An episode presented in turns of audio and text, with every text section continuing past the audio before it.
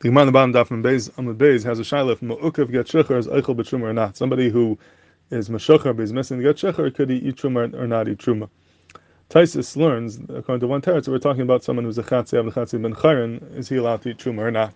And this is a pella, as the mashal asks, and the Tais Rashi already asks the skasha, that if he's a chatziyav lechatziyav ben charen, then Lachar is pshat that he can't eat truma because the half of him which is Benchurin is also betruma. What's it sound that he could eat truma if half of him is a Benchurin?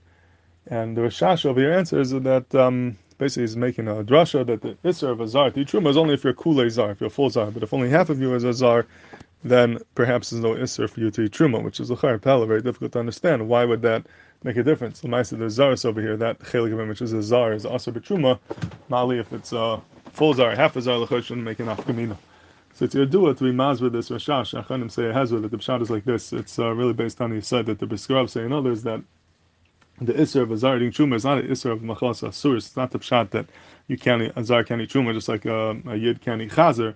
But it's really an isser mitzah the chavtza the truma that it's a chilul for truma. It's a bizarin for truma if the truma is nechala al yedei a zar. The truma has certain kedusha and certain dinam. It can only be nechala derkai, not through a zar.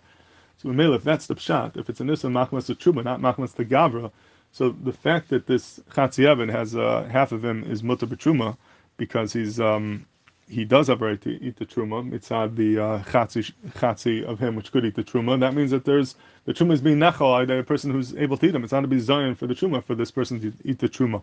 So being that even though there's a chalik of him which is a zara as well as eating the truma, that's not going to make enough kamina.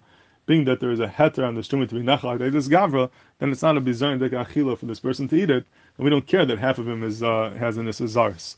If it would be a din mitzad the gavra, so that chelik of him which is a zar can't eat it. But if it's mitzad the chefetz of the truma has to be nachal, there's someone who's allowed to eat it. As long as this gavra has a heter achila, that's good enough. Even though part of him might have an eszars, that could be the hezben Roshash.